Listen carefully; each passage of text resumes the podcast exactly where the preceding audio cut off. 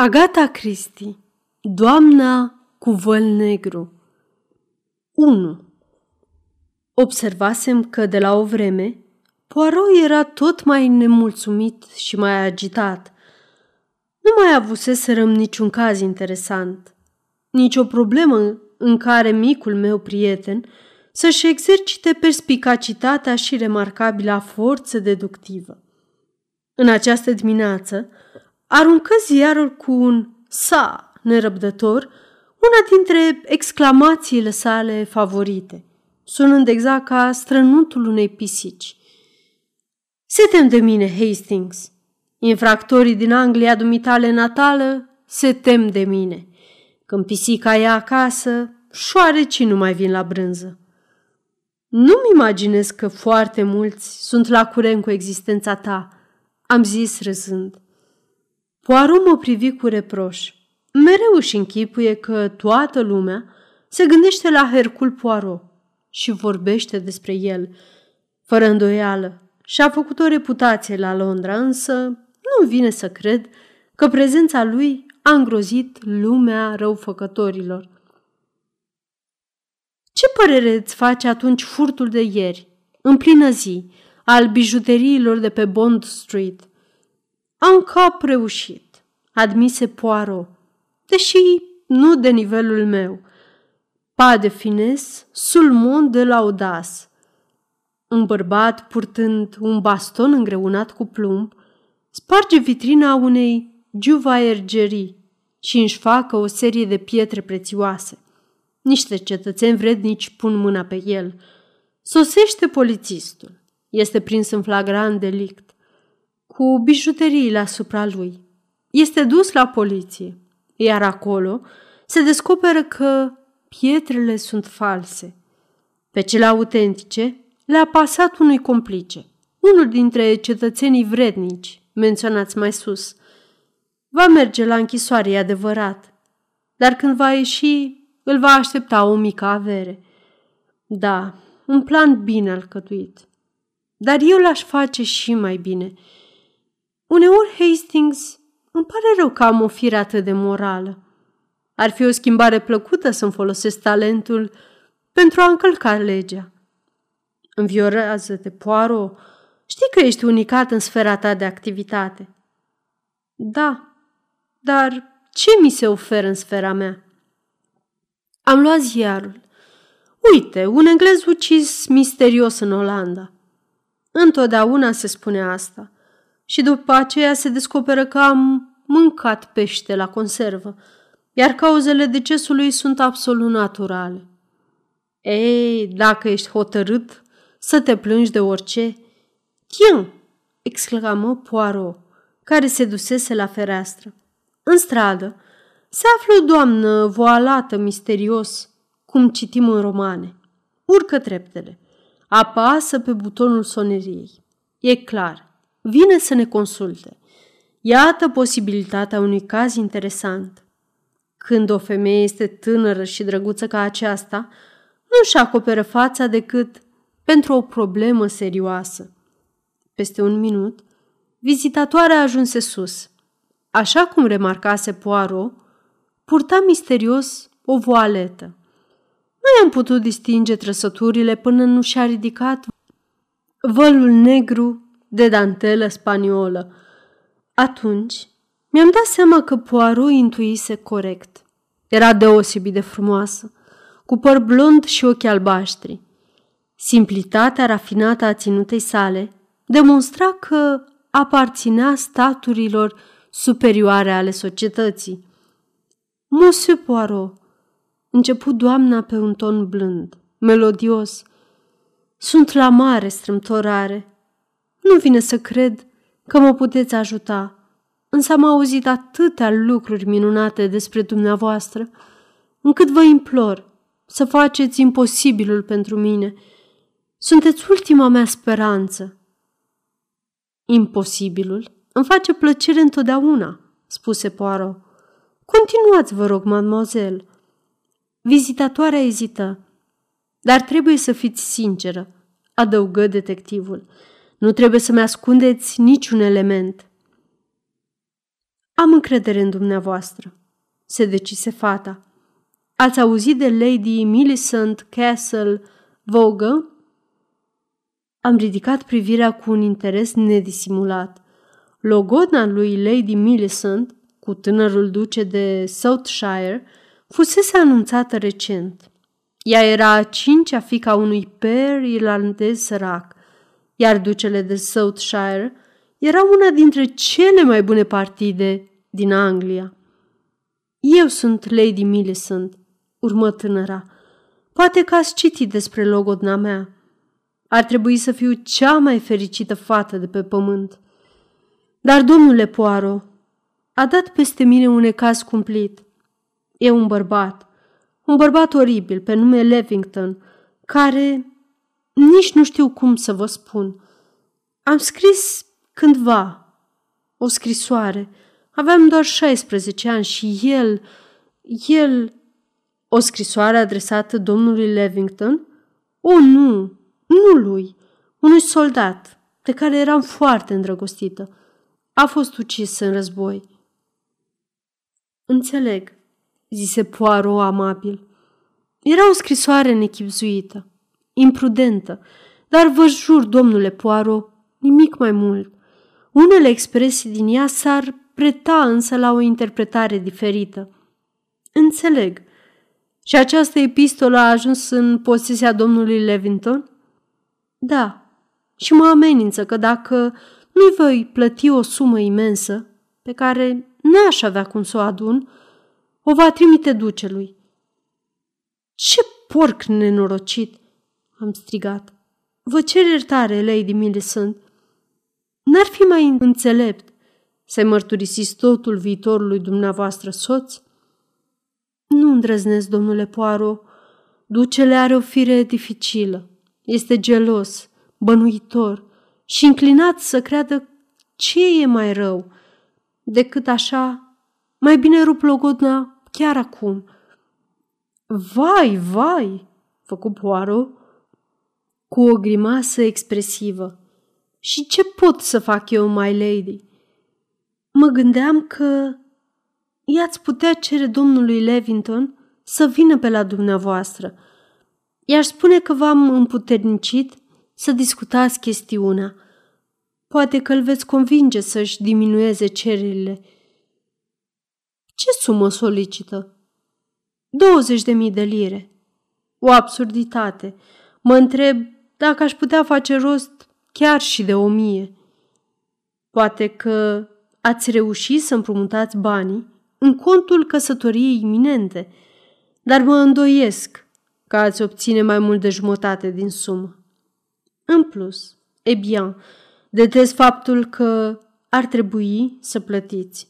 Nu, ingeniozitatea lui Hercul Poirot îi va pune la pământ pe inamicii dumneavoastră. Trimiteți-l pe acest domn Levington. O să aducă și scrisoarea cu el? Fata clătină din cap. Nu cred. E foarte precaut. Presupun că nu există niciun dubiu cu privire la faptul că el o posedă.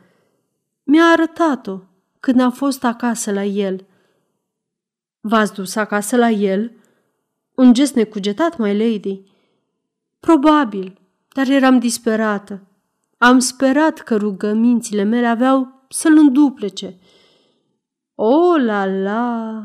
Levingtonii de pe lumea asta nu sunt mișcați de rugăminți. Din potrivă, i-au demonstrat câtă importanță acordați documentului. Unde locuiește acest gentleman de mare calitate? La Buena Vista, Wimbledon. M-am dus acolo după lăsarea întunericului. Poirot gemu. I-am declarat că aveam să anunț poliția, dar el a râs într-un mod oribil, jocoritor. Desigur, Lady Millicent, faceți cum doriți, mi-a zis. Într-adevăr, nu e o afacere pentru care să apelezi la poliție, murmură detectivul. Dar Cred că sunteți mai istați de atât, a urmat el. Vedeți? Aici e scrisoarea dumneavoastră, în această cutie chinezească. Mi-a arătat-o. dar când am încercat să-i o smul din mână, a retras-o cu iuțeala fulgerului. Cu un rânjet înspăimântător, a păturit-o la loc și a pus-o în cutia de lemn. O să fie în siguranță aici, vă garantez, a zis. Și cutia însă stă într-un loc ales cu atâta iscusință, încât nu o să o găsiți niciodată. Ochii mi s-au îndreptat spre micul seif din perete, însă el a scuturat din cap și a râs. Am un seif mai bun decât acesta, a zis el. A fost odios. Domnule Poirot, credeți că mă puteți ajuta? Aveți încredere în papa Poirot. O să găsesc eu o cale. Asigurările nu-l costau nimic. M-am gândit în timp ce Poirot o conducea pe blonda sa clientă pe scări, dar cazul mi se părea dificil. I-am împărtășit ideile mele când s-a întors, iar el m-a aprobat cu tristețe. Da, soluția nu sare în ochi. Acest domn Levington e stăpân pe situație. Deocamdată nu știu cum i-am putea dejuca planurile. 2. Domnul Levington răspunse prompt invitației și se prezentă în după amiaza aceleiași zile. Lady Millicent nu mințise când îl descrisese ca pe un personaj odios. Mă furnicau degetele de la picioare. Atât de mare era dorința să-i fac vânt pe scări cu un șut bine plasat. Lăudăros și arogant, a respins disprețuitor sugestiile delicate ale lui Poirot și, în general, nu și-a mascat de fel poziția dominantă. Nu puteam să nu constat că Poirot nu apărea în cea mai bună lumină. Arăta descurajat și mâhnit. Ei bine, domnilor, conchise Levington, luându-și pălăria. Văd că n-am făcut prea mari progrese. Cazul stă în felul următor. O să o las pe Lady Millicent să scape ieftin, întrucât e o tânără atât de fermecătoare. Râji detestabil. Păi, să zicem, 18.000. Azi plec la Paris. Am o mică afacere de rezolvat acolo. Mă întorc marți. Dacă suma nu este plătită până marți seara, scrisoarea este expediată ducelui.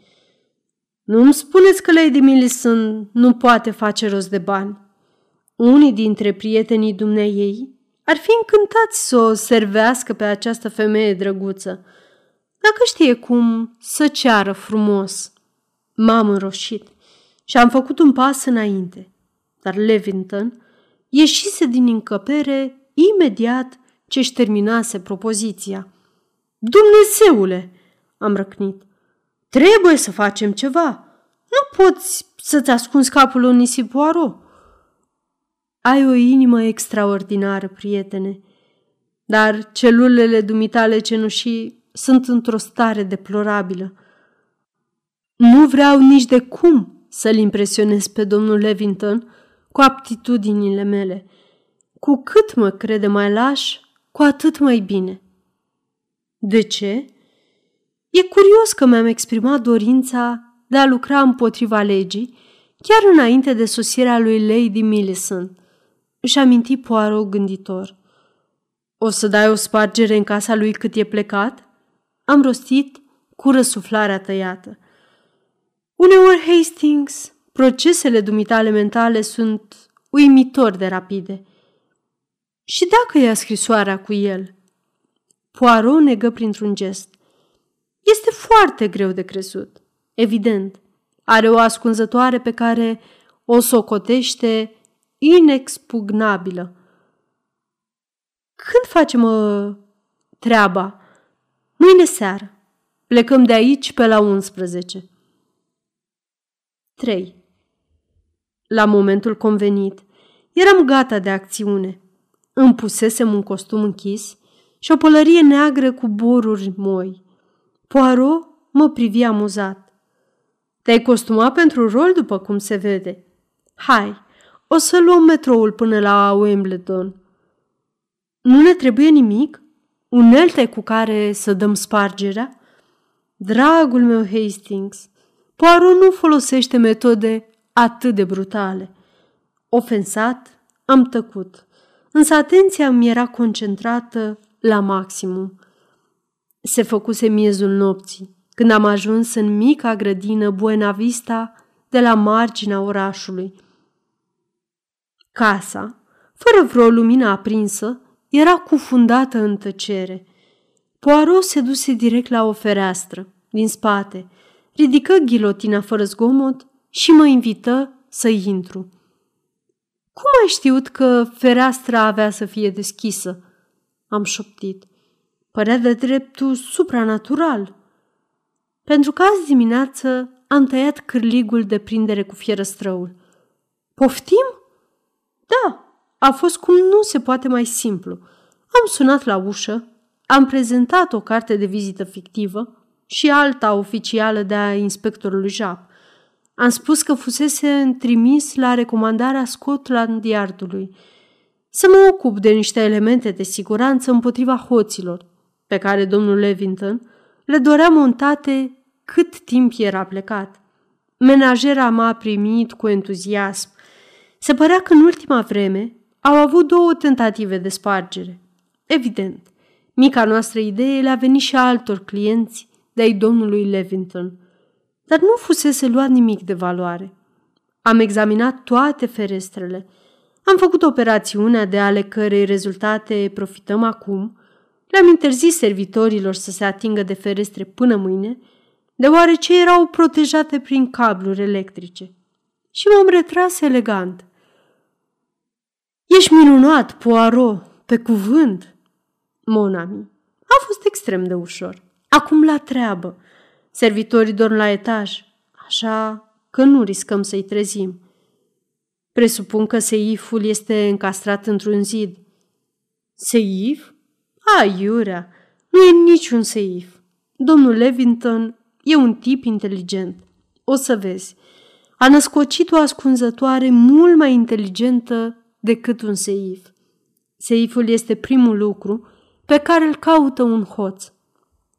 Prin urmare, am început o explorare sistematică a casei. După câteva ore, în care nu lăsaserăm niciun colțișor nescotocit, misterul tot nu se dezlegase. Pe chipul lui Poirot începeau să se arate semnele mâniei. A, sapristi, oare Hercul Poirot o să fie învins? Niciodată. Să fim calmi, să reflectăm, să raționăm. Enfant, să ne folosim micuțele celule cenușii. Rămase nemișcat timp de câteva momente, încrucișându-și sprâncenele concentrat.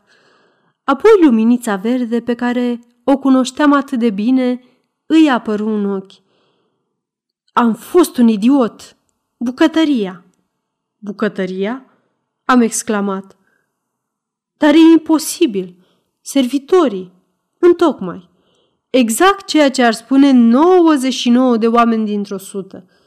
Și chiar din acest motiv, bucătăria este locul ideal pentru ascunzătoare. Este plină de tot felul de obiecte casnice. En avant, spre bucătărie. L-am urmat, absolut sceptic, și l-am contemplat scormonind în coșul de pâine, ciocănind tigăile și vârându-și capul în cuptor. Într-un final, obosit să-l mai urmăresc, m-am întors în camera de lucru. Eram convins că acolo și numai acolo aveam să descoperim ceea ce căutam. Am făcut o cercetare amănunțită. Am constatat că era deja patru și un sfert, deci zorii se apropiau și m-am dus la bucătărie. Spre uluirea mea totală, Poirot stătea în lada de cărbuni, fără pic de milă pentru costumul său chic, de culoare deschisă. Zărindu-mă, se strâmbă. Da, prietene, instinctul mă oprește să-mi deteriorez înfățișarea. Dar ce pot să fac? Nu se poate ca Levington să fi îngropat cutia sub cărbun, nu? Dacă ți-ai folosi ochii, ai vedea că nu la cărbuni mă uit eu. Pe un raft, din spatele lăzii, erau stivuite niște lemne. Poirot le scotocea cu îndemânare unul câte unul. Dintr-o dată, scoase o exclamație năbușită. Briceagul Hastings! I l-am înmânat. L-a introdus în lemn și pe neașteptate bușteanul s-a despicat în două. Fusese tăiat cu fierăstrăul, iar în mijloc se scobise o cavitate. De acolo, prietenul meu scoase o cutiuță de lemn chinezească. Bravo! Am strigat bucuros. Ușurel Hastings, nu ridica vocea. Hai să o întindem de aici, înainte să se lumineze de ziua. Strecurând cutia în buzunar, sări grațios din lada de cărbuni și se scutură cât putu de bine. Am părăsit casa prin același loc pe unde intraserăm și am luat-o pe jos, în direcția Londrei. Ce ascunzătoare riscantă, am remarcat.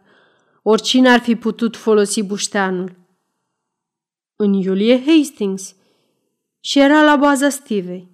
Da, o ascunzătoare foarte ingenioasă. Uite un taxi. Acum direct acasă. O baie bună și un somn revigorant. Aceasta este o înregistrare Cărțiaudio.eu. Pentru mai multe informații sau dacă dorești să te oferi voluntar, vizitează www.cărțiaudio.eu. Toate înregistrările Cărțiaudio.eu sunt din domeniu public. 4. După aventurile din timpul nopții, am dormit până târziu. Când am ajuns în sfârșit în camera de zi, aproape de ora 1, am fost surprins să-l văd pe Poirot așezat confortabil în fotoliu, cu cutia chinezească deschisă lângă el, citind calm scrisoarea pe care o găsise înăuntru. Îmi zâmbi afectuos și bătu încet în foaia de hârtie.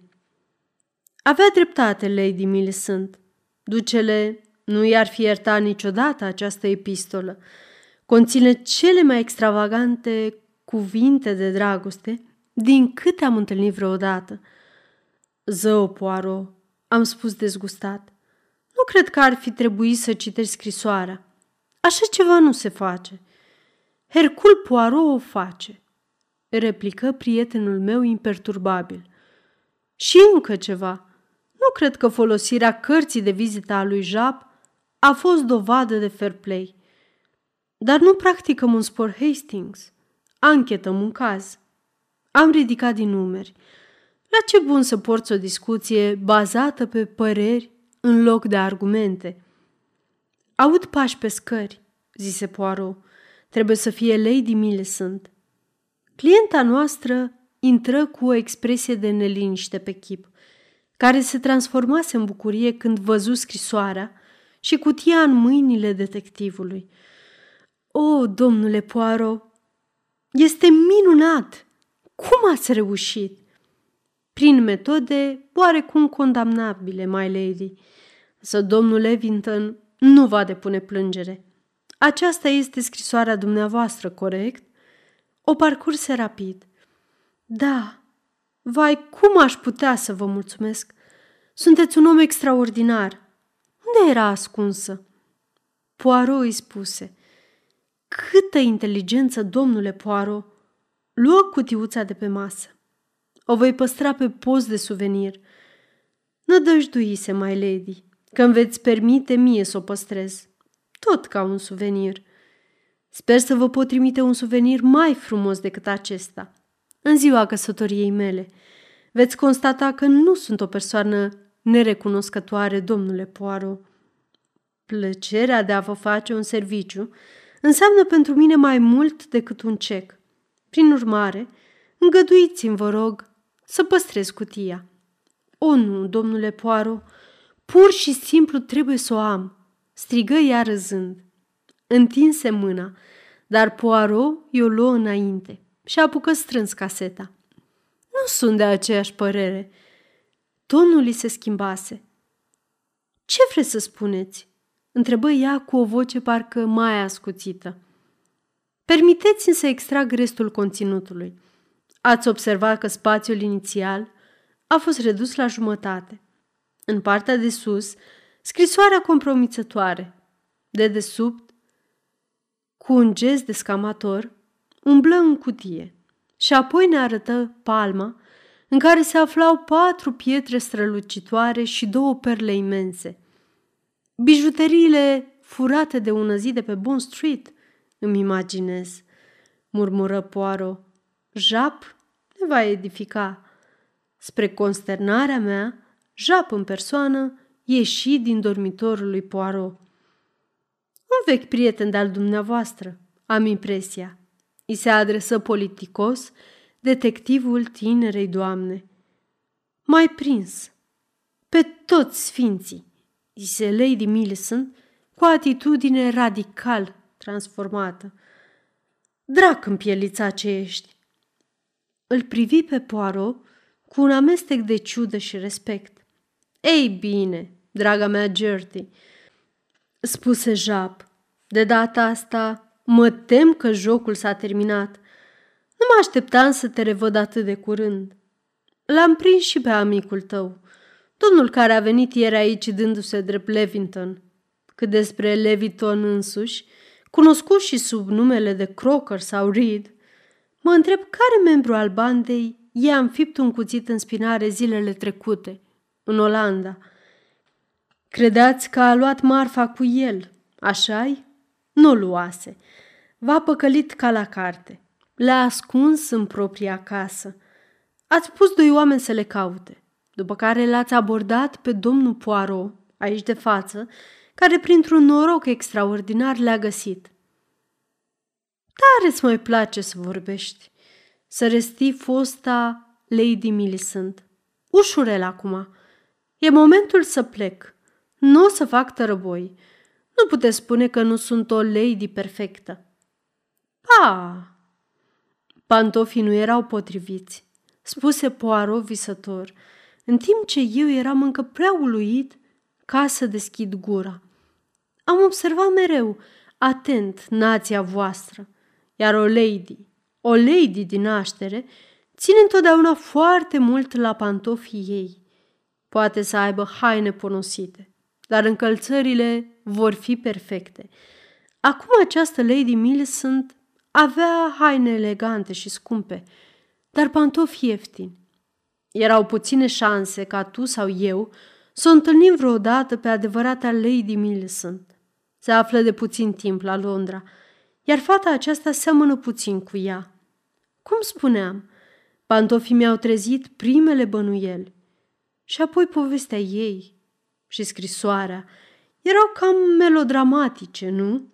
Despre cutiuța chinezească, adăpostind o scrisoare compromițătoare, inventată, trebuie să fi știut toată banda. Însă bușteanul a fost ideea răposatului Dom Levington. E, par exemplu, Hastings, sper că nu vei mai răni sentimentele cum ai făcut-o ieri, afirmând că sunt un necunoscut în lumea infractorilor. Ma foi, chiar fac apel la serviciile mele când ei înșiși dau greș. Sfârșit.